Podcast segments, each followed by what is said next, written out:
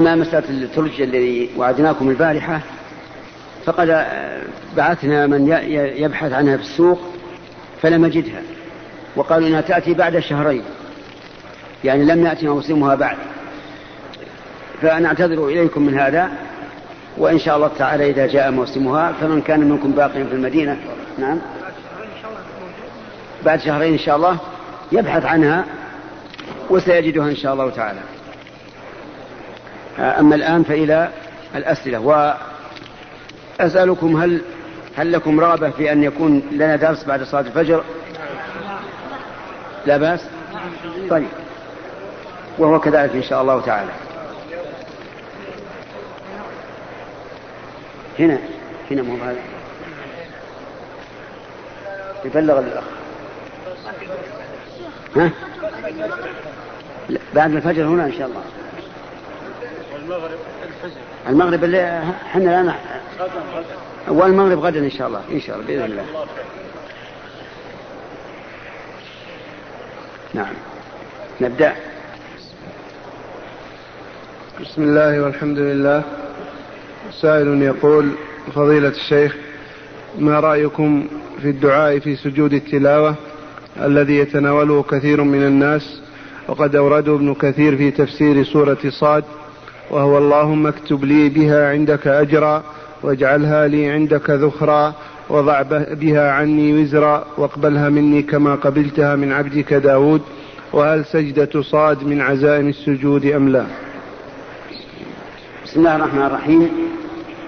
هذا الأثر الذي ذكره عن تفسير ابن كثير ذكره غيره أيضا من العلماء. يقول اللهم لك سجدت وبك آمنت وعليك توكلت سجد وجه الله الذي خلقه وصوره وشق سمعه وبصره بحوله وقوته فتبارك الله أحسن الخالقين. اللهم اكتب لي بها أجرا وحط عني بها وزرا واجعلها لي عندك ذخرا وتقبلها مني كما تقبلتها من عبدك داود. وهو دعاء مناسب لكن يقول قبله سبحان ربي الأعلى لعموم قول النبي صلى الله عليه وسلم اجعلوها في سجودكم. ويقول كذلك سبحانك اللهم ربنا وبحمدك اللهم اغفر لي وأما سجدة صاد فالصواب أنها من سجود التلاوة. هي سج يعني بمعنى أننا إذا مررنا عليها سجدنا سواء في الصلاة أو في غير الصلاة. وأما هي هل هي من عزائم السجود فقد قال عبد الله بن عباس رضي الله عنهما سجدة صاد ليست من عزائم السجود وقد رأيت النبي صلى الله عليه وسلم يسجد فيها. نعم. جزاكم الله خيرا. سائل يقول هل يجوز للولد أن يعصي والده الذي يمنعه من الزواج بحجة الدراسة؟ يجوز للولد أن يعصي والده إذا كان يريد أن يتزوج والأب يقول لا تتزوج بحجة الدراسة. فما دام الابن قادرا على الزواج فإنه يعصي والده إذا منعه. لأن لدينا شيئين. الشيء الأول أمر النبي عليه الصلاة والسلام. والشيء الثاني نهي الأب. فهل نطيع أمر الرسول أو نمتثل نهي الأب؟ أجيبوا يا جماعة. نطيع أمر الرسول. وقد قال النبي صلى الله عليه وسلم يا معشر الشباب من استطاع منكم الباءة فليتزوج فإنه أغض للبصر وأحسن للفرج. وأما الدراسة فإن الزواج لا يمنعها ولا ولا ينقصها شيئا بل ربما يكون الرجل إذا تزوج أكثر حرصا منه على العلم مما إذا لم يتزوج لأنه يغض بصره ويزول ما في نفسه من آه، آه، الحرص على النكاح فإذا تزوج اطمأن وتأهل فليعصي والده في طاعة الرسول صلى الله عليه وسلم. ومن يطع الرسول فقد أطاع الله. نعم. جزاكم الله خيرا. ثم إننا نقول للوالد الذي يقول لا تزوج من أجل الدراسة نقول له اتق الله. قدر نفسك أنك في موضع ابنك اليوم وهو وشاب يريد أن يتزوج فهل ترضى أن أحد يمنعك؟ إنه لن يرضى بذلك. أبدا. فكيف يختار لابنه ما لا يختاره لنفسه؟ هذا غلط. ونقول أيضا إذا كان الابن لا يجد وهو, وهو يدرس وطلب منك أن تزوجه وأنت قادر عليه على تزويجه وجب عليك أن تزوجه. يعني يجب على الأب إذا كان غنيا وابنه فقيرا وطلب أن يتزوج يجب على الأب أن يزوجه. فإن كبته الواحدة وإلا وجب عليه أن يزوجه بثانية. فإن كبته الثانية وإلا وجب عليه أن يزوجه بثالثة. فإن كفته الثالثة وإلا وجب أن يزوجه برابعة. حتى يعفه. لأن القاعدة الشرعية في هذا أن كل من لزمته نفقة شخص لزمه إعفافه. نعم. جزاكم الله خيرا. هذه فضيلة الشيخ بعض الطلبات. أحدهم يقول أرجو منكم أن تخبرونا عن صحة والدنا الشيخ عبد العزيز حفظه الله. هو طيب بخير والحمد لله. ولا في شيء. نعم. وآخر يقول نرجو أن تكملوا معنا بقية الأسبوع لأن نصيب أهل المدينة منكم يسير. نعم يسير على أنه فعل مضارع لا على أنه بمعنى قليل. يعني يسير أي أنه حظنا كثير يعني يسير كثيرا.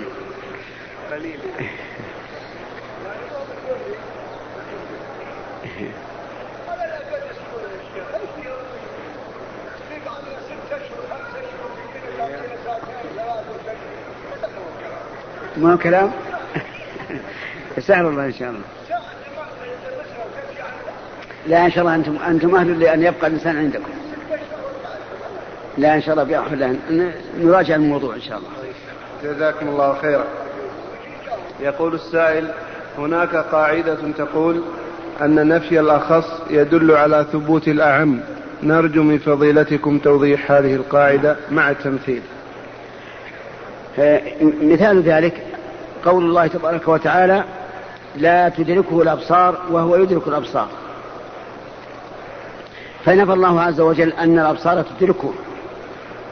وهذا يدل على ثبوت أصل الرؤية لأن نفي الإدراك نفي للأخص ونفي الأخص يقتضي وجود الأعم.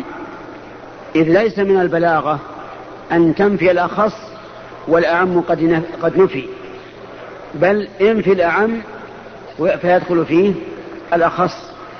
فلو كان الله لا يرى كما ادعاه قوم واستدلوا بالآية لو كان الله كذلك ما صح أن يقال لا تدركه الأبصار. ولكان ولكان اللفظ الصحيح لا تراه الأبصار. وهذه القاعدة مفيدة جدا لطالب العلم أن نفي الأخص يدل على وجود الأعم. لأن نفي الأخص مع انتفاء الأعم عي من القول وليس له وليس فيه بلاغة. لكن إذا نفي الأخص دل على وجود الأعم. نعم. جزاكم الله خيرا. سائلة تقول هل يجوز للمرأة أن تضع ما يسمى باللولب؟ هل هو جائز أو محرم؟ وهل استعمال حبوب منع الحمل جائزة أم لا؟ فإذا كان الأخير ما هو المشروع في ذلك؟ أولا ينبغي أن نعلم أن نبينا محمدا صلوات الله وسلامه عليه رغب في كثرة الأولاد. فقال تزوجوا الودود الولود.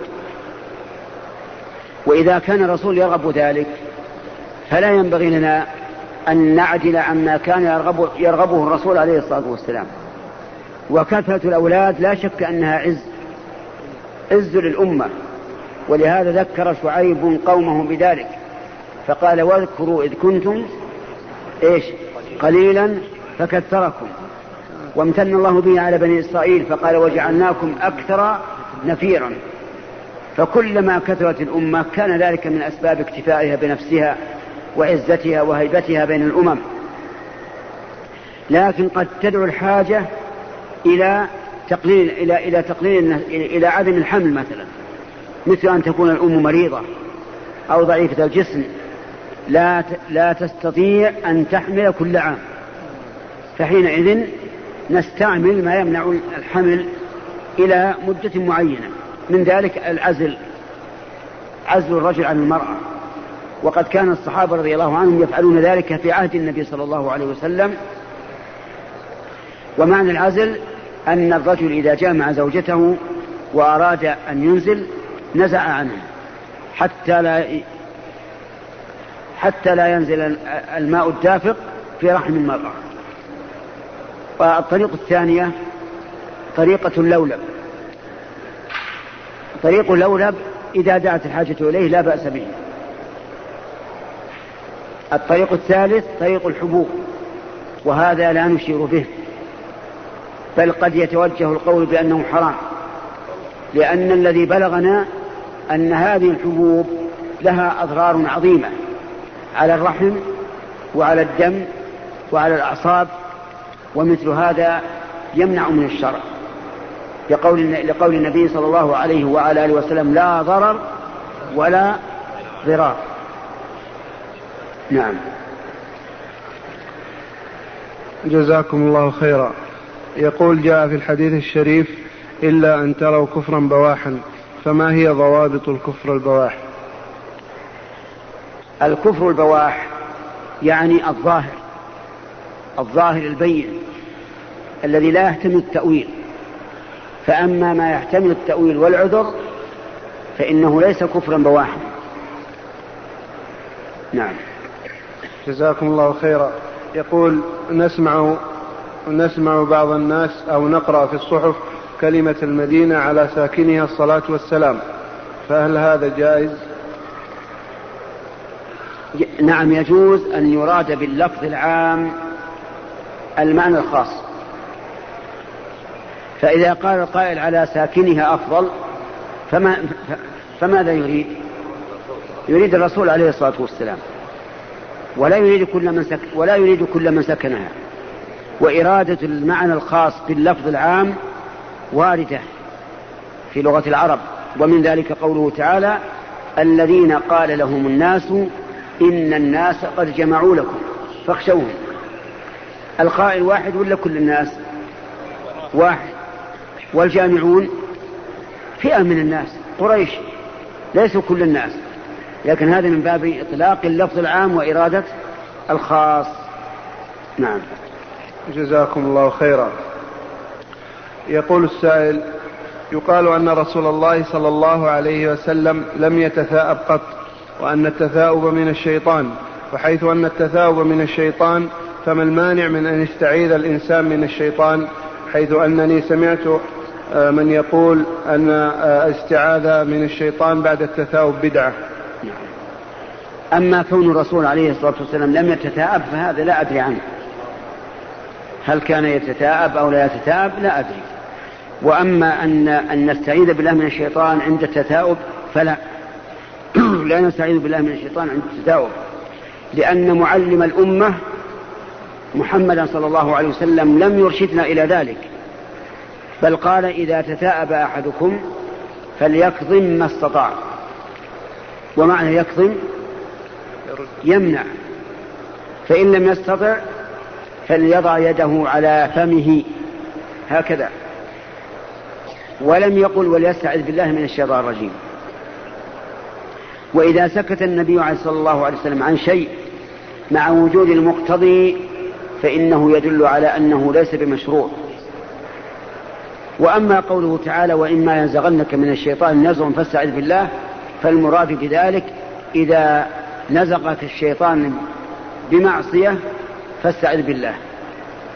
ومنه ما يحصل للمصلي من الوساوس والهواجيس في صلاته. فإن الرسول عليه الصلاة والسلام لما شكى إليه أحد الصحابة أنه يكثر الوسواس عنده أمره أن يتفل عن يساره ثلاث مرات ويستعيذ بالله من الشيطان الرجيم. جزاكم الله خيرا. ما تعرف التفت؟ يلتفت لا بأس. يلتفت بالصلاة ويتفل ويقول أعوذ بالله من الشيطان الرجيم. لكن إذا كان في الصف فهنا يتعذر التفل إذا تفل سوف يؤثر على الذي إلى جنبه. ولكن يكفي التعوذ هنا بدلا عن التفل نعم. جزاكم الله خيرا. سائلة تقول ما حكم إخراج المرأة كامل صدرها عند المحارم والنساء؟ الذي ينبغي أن نعلم أن بعض النساء فهمنا من قول النبي صلى الله عليه وسلم لا تنظر المرأة إلى عورة المرأة. أن المعنى أن المرأة يجوز أن تلبس من الثياب ما يستر ما بين الركبة والسرة. وهذا غلط. لأن الرسول صلى الله عليه وسلم إنما نهى المرأة الأخرى أن لا تنظر إلى عورة المرأة. ولم يقل للمرأة المنظورة لك أن تلبسي الثياب القصيرة. لكن لو فرض امرأة عليها ثياب كاسية كساء تاما. ثم ارتفع ثوبها لحاجة. حتى بدت عورتها فلا يجوز للمرأة الأخرى أن تنظر إلى عورتها. ومن المعلوم أن نساء الصحابة رضي الله عنهم كن يلبسن القمص من الكف إلى الكعب في البيوت. أما إذا خرجنا السوق فإن المرأة تجر ذيلها إلى شبر وإلى ذراع. حتى لا ترى أقدامهن وتنتقب إذا خرجت إلى السوق حتى لا يرى وجهها. ولهذا نهى النبي صلى الله عليه وسلم المرأة المحرمة أن تنتقب لأن عادة النساء أن, ينتقبن. إلا أنني أنا لا أفتي بجواز النقاب الآن. يعني لأني رأيت أن النساء لما أفتي لهن بالنقاب ماذا صنعت؟ توسعن فيه. فصارت المرأة بدلا من تخرج لعينها فقط تخرج العين والجفن والحاجب والوجنة وحتى بلغ بهن الحال إلى أن يتلثمن على الأنف والفم ويخرج الباقي. فلذلك لا أفتي بالجواز سدا للذريعة. والمنع من الفتوى سدا للذريعة لا بأس به. فها هو عمر بن الخطاب رضي الله عنه. لما كثر الطلاق الثلاث في زمنه. وكان الطلاق الثلاث في عهد الرسول صلى الله عليه وسلم وعهد أبي بكر وسنتين من خلافة عمر طلاق الثلاث واحدة. يعني إذا طلق رجل زوجته قال أنت طالق أنت طالق أنت طالق فهي واحدة.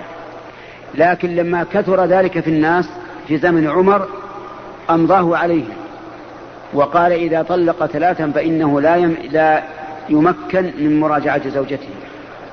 سدا لإيش؟ للذريعة. نعم. جزاكم الله خيرا. سائل يقول هل يجوز المرور من أمام المصلي الذي لم يضع سترة وهو ساجد؟ وهو إيش؟ ساجد. أثناء ساجد. يعني كيف يمر بين يديه وهو ساجد؟ يعني يمر أمامه وهو ساجد ها؟ يعني ال- ال- الذي يصلي ساجد. لكن كيف يمر بين يديه وهو ساجد؟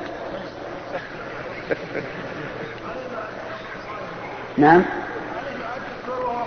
عدل السؤال لأني ما أتصور إنسان يمر بين يدي المصلي والمصلي ساجد أبدا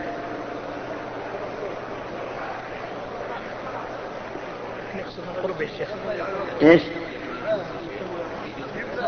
على كل حال المرور بين يدي المصلي محرم.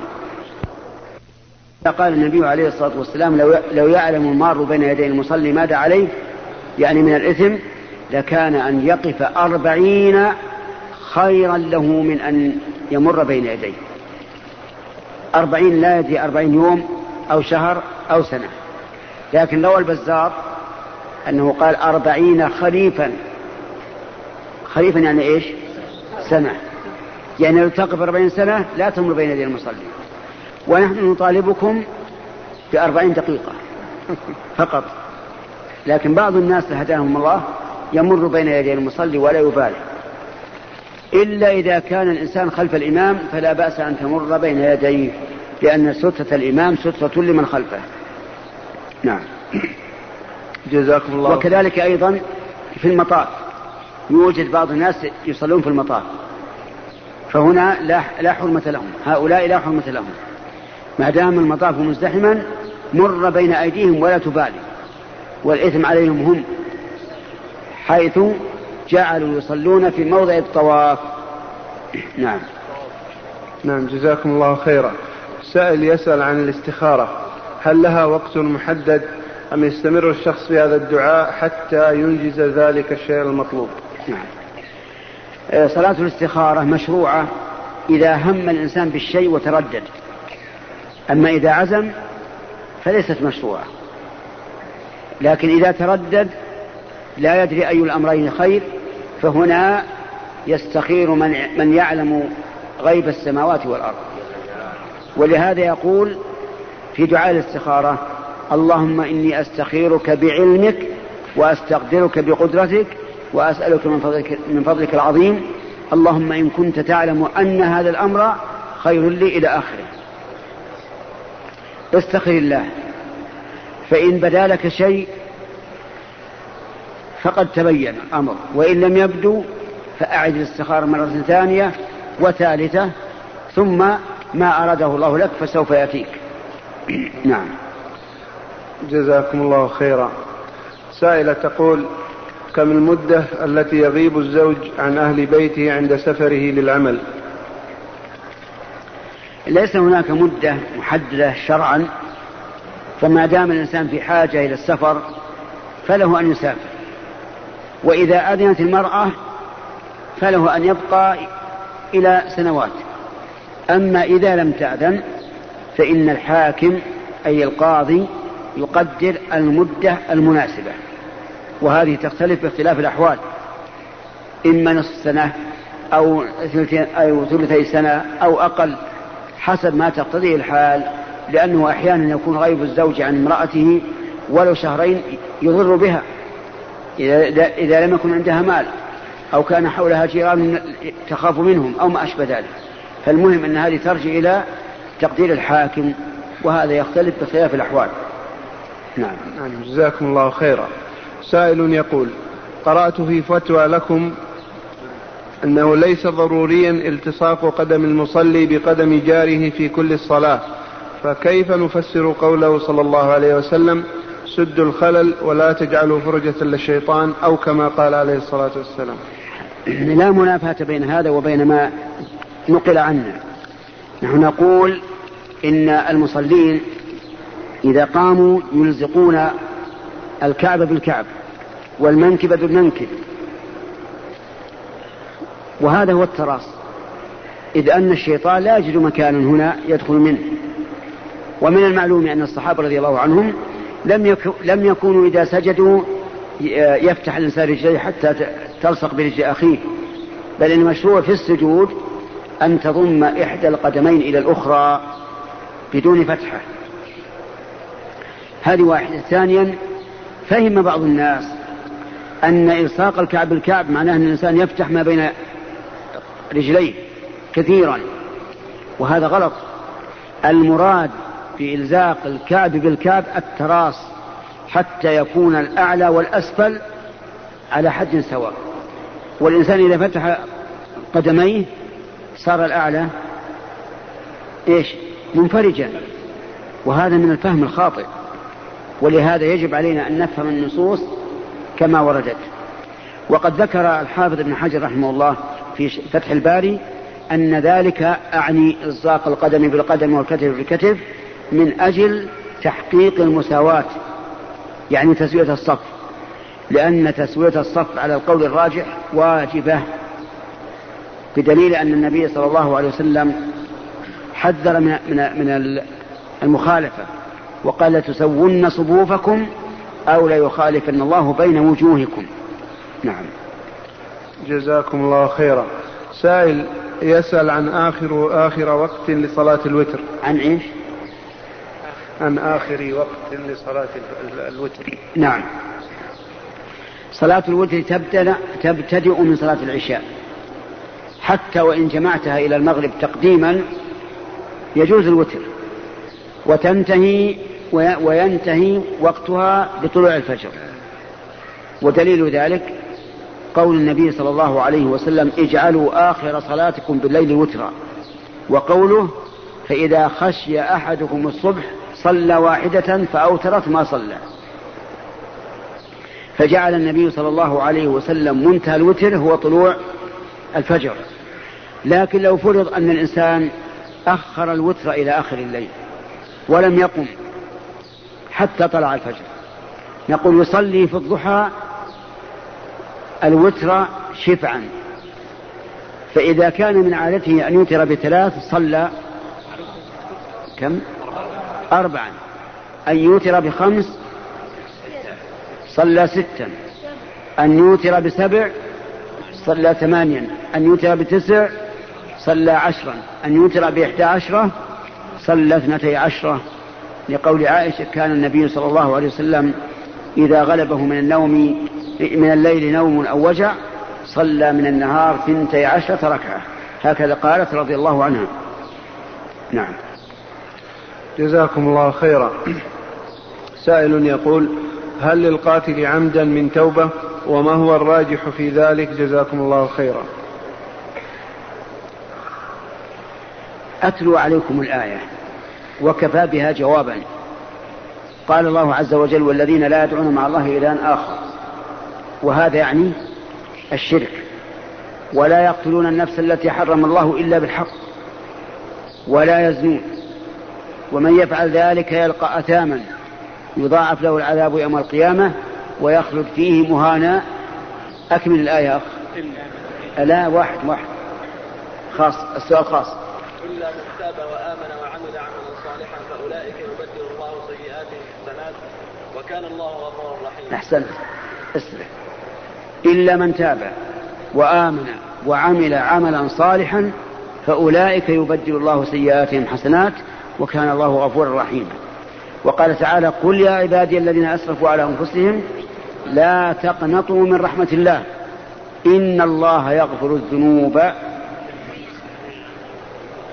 جميعا إلا القتل. هل قال الله إلا القتل؟ لا. إن الله يغفر الذنوب جميعا. فكل من تاب من ذنب تاب الله عليه. ولكن أعلم أن القتل عمدا يتعلق به ثلاثة حقوق استمع لها الحق الأول لله عز وجل لأن الله حرم قتل النفس إلا بحق. هذا بالإجماع أن التوبة منه صحيحة. والنصوص ظاهرة في ذلك من الكتاب والسنة. الثاني حق لأولياء المقتول وهم ورثته. وحق هؤلاء أن أن يسلم القاتل نفسه إليهم ويقول نعم أنا قتلت صاحبكم وأنا مستعد الآن لما ترون. قصاص دية عفو. والخيار لمن؟ لمن يا أخوان؟ لورثة المقتول. طيب هذا تصح توبته لأنه أدى حقه. الحق الثالث للمقتول.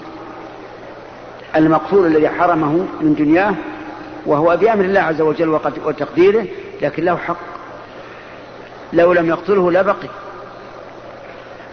هذا الحق.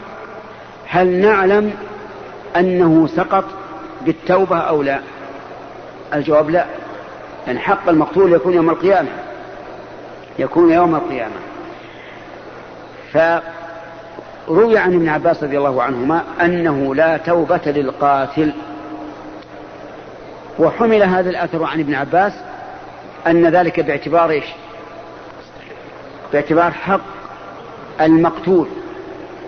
أما حق الله وحق أولياء المقتول فالتوبة فيه ممكنة.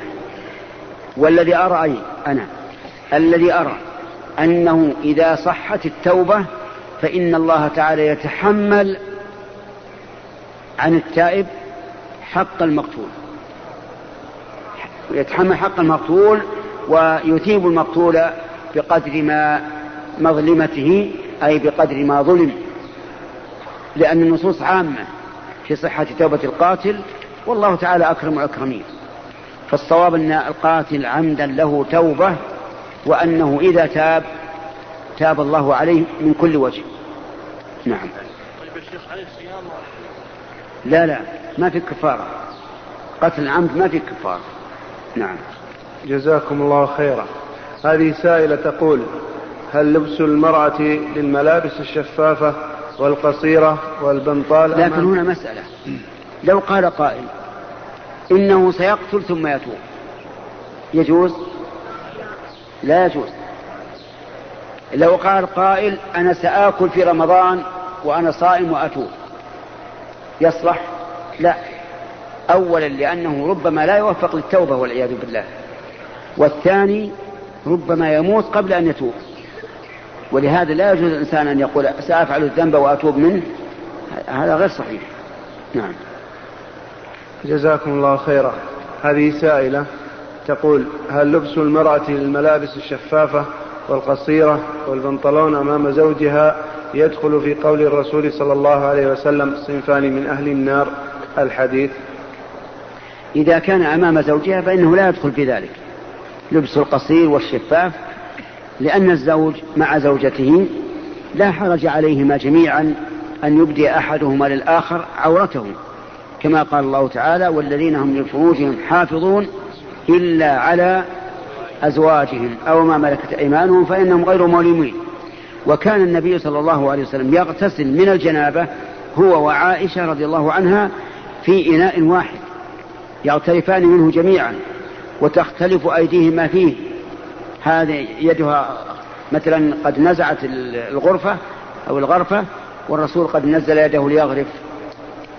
وهذا يدل على أن أنه ليس بين الزوجين عورة. لكن البنطلون لا نرى جوازه ولا مع ولو مع الزوج. البنطلون لأن البنطلون خاص بالرجال. فإذا لبسته النساء صار ذلك تشبها منهن بالرجال وهذا أمر خطير. نعم. جزاكم الله خيرا. سائل يقول ما حكم القسم بهذه الصيغة ورب المصحف؟ الله المستعان. إذا قال ورب المصحف نقول ماذا تريد؟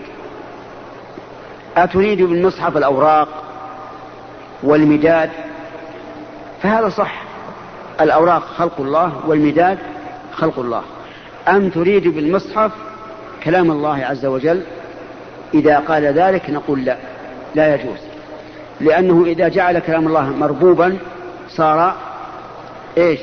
صار مخلوقا. وهذا القول يعني القول بخلق القرآن قول مبتدع منكر فالقرآن كلام الله منزل غير مخلوق. لأن الله تعالى تكلم به والكلام صفة المتكلم.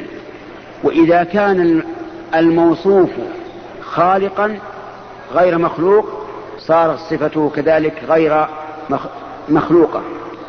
وعلى كل فنقول يمنع هذا القسم ما دام يحتمل هذا وهذا فليمنع. وبدلا من هذا القسم المشتبه أقسم بغير هذا. بماذا تقسم؟ بالله. تقول ورب العالمين ورب الناس وما أشبه ذلك. ومثل هذا أو قريب منه قول بعض الناس اللهم لا أسألك رد القضاء ولكن أسألك اللطف فيه. هذا غلط. فيقول اللهم إني أعوذ بك من سوء القضاء. أعوذ بك من سوء القضاء. لأن قولك لا أسألك رد القضاء ولكن أسألك اللطف فيه كأنك تقول ما يهمن ما يهمن أن يكون القضاء بلاء أو غير بلاء بس ألطف فيه. وهذا معناه أنك يستلزم أن يكون الله تعالى وحاشاه من ذلك بخيلا لا يعطيك ما تريد. بل قل اللهم إني أسألك العافية أسألك الغنى أسألك الهدى أسألك التقى وما أشبه ذلك. أما تقول لا أسألك رد القضاء فهذا غلط. وقد جاء في الحديث لا يرد القضاء إلا إلا الدعاء. ومثل ذلك أيضا الشيء بالشيء يذكر. قول بعض الناس الحمد لله الذي لا يحمد على مكروه سواه. هذا غلط. لأن قولك لا يحمد على مكروه سواه كأنك كأن هذا الكلام يشعر بأنك تكره ما قضى الله عليك. وهذا وإن كان حقيقة أن الإنسان يكره بعض ما قضاه الله لكن بدلا من ذلك قل ما كان الرسول يقوله. ماذا كان يقول إذا أصابه ما يكره؟ يقول الحمد لله على كل حال. نعم. جزاكم الله خيرا. سائل يقول فضيلة الشيخ هل صحيح أن هل صحيح أن أن نعد الهاء من أدوات القسم لحديث أبي بكر أن أن؟ أن نعد الهاء حرف الهاء. إيه. نعم. من أدوات القسم لحديث أبي بكر الصديق رضي الله عنه ها الله. نعم لا الله.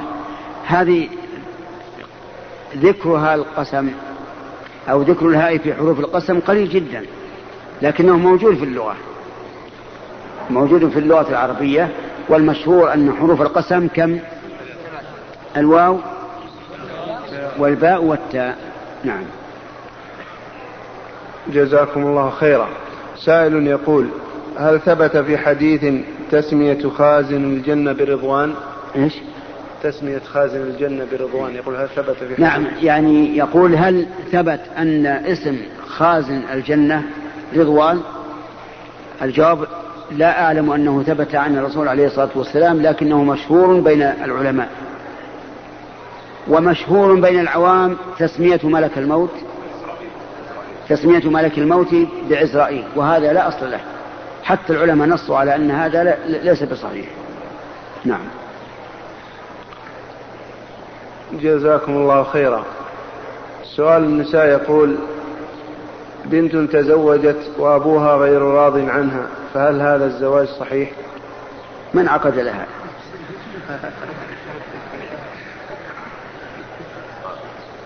هذه مشكلة. لابد أن أن يكون هناك استفهام عنها. من الذي عقد لها النكاح؟ صاحب السؤال. نعم. إذا صاحب السؤال. ها؟ إذا كان أبوها زعلان يبين السبب. على كل حال المرأة لا تجبر على النكاح. يعني لا تجبر المرأة على أن تنكح زوجا معينا حتى أبوها لا يستطيع أن يجبرها. إلى قول النبي صلى الله عليه وسلم لا تنكح البكر حتى تستأذن. لكن لو أنها مثلا خطبها إنسان وأبوها لا يريد هذا الشخص. ينظر إذا كان لسوء خلقه أو نقص دينه فالحق مع أبيها وله أن يمتنع من تزويجها. وإذا كان لغير ذلك وكانت ترغبه لأنه صاحب دين وخلق وربما يكون أبوها ممن لا يريد أهل الدين وأبى. قال لا تزوج تزوجيه فهنا نقول إن زوجها بنفسه فهذا هو المطلوب وإن لم يزوجها بنفسه زوجها أقرب, أقرب الناس إليها بعد أبيها. فمتى إذا كان لها إخوان يزوجها من؟ إخوانها. أعمام يعني ما لها أخوان لكن لها أعمام. أعمامها.